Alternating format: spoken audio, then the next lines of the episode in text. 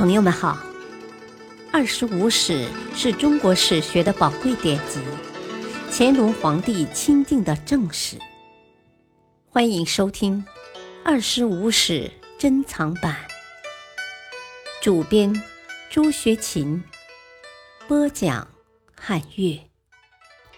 第三部《后汉书》传记第四，窦融、马援。五、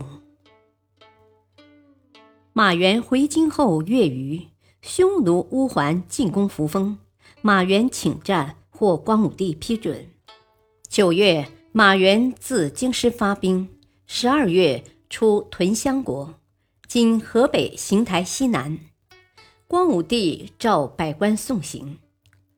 马援告诫光武女婿黄门郎梁松、窦固居安思危，避免骄纵，却未能引起梁松等人的重视。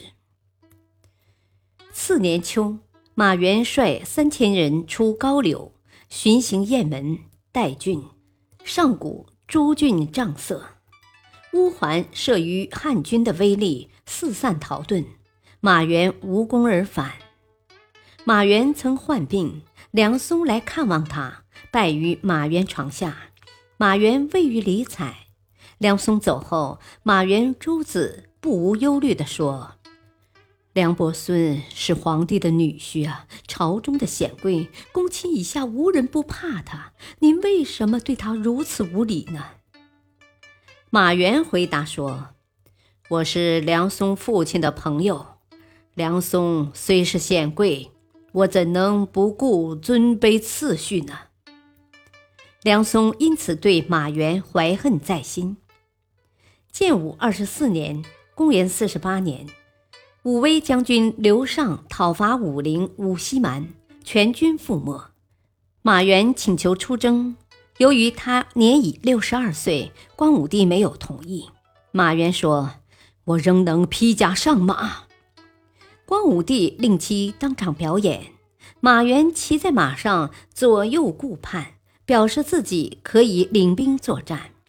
光武帝笑着说：“呵呵，真是一位勇猛的老者呀。”于是派马援率中郎将马武、耿叔、刘匡、孙勇及四万大军远征五溪。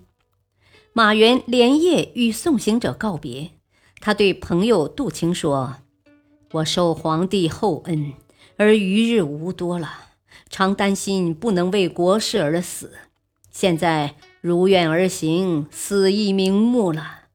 我只是顾虑那些权要子弟，有的在皇帝身边，有的与我共事，关系很难协调啊，令我心中一直不安。”建武二十五年，公元四十九年春，马援到达武陵临湘，遇到敌军进攻。马援率军迎击，斩获两千余人，残敌逃入竹林之中。马援率军进至长沙下郡，当时有两条通往武陵的路线，可供汉军选择：一条经虎头山，路近而水险；另一条经冲县，路途平坦而运粮线长。光武帝最初也拿不定主意。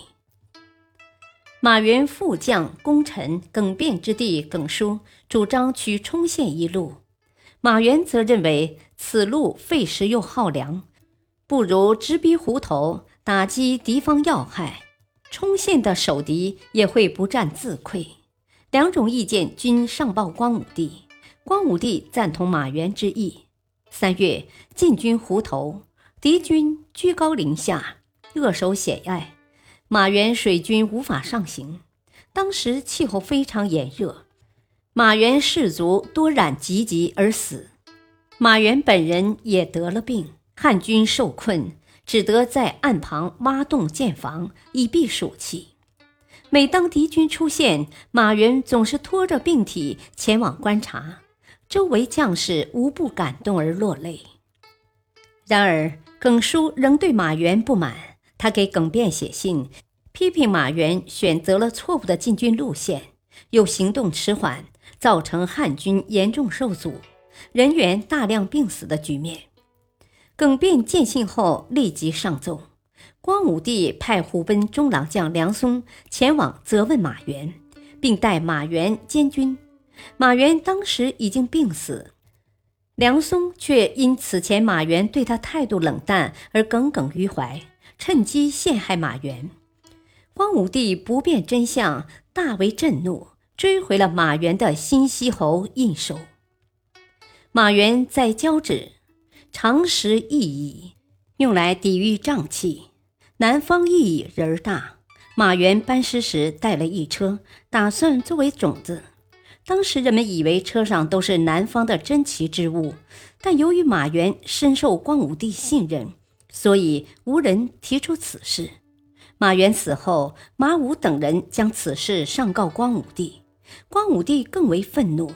马援的家人十分惶恐，不敢归葬于马氏旧营，仅在城西买了几亩地，草草将马援埋葬。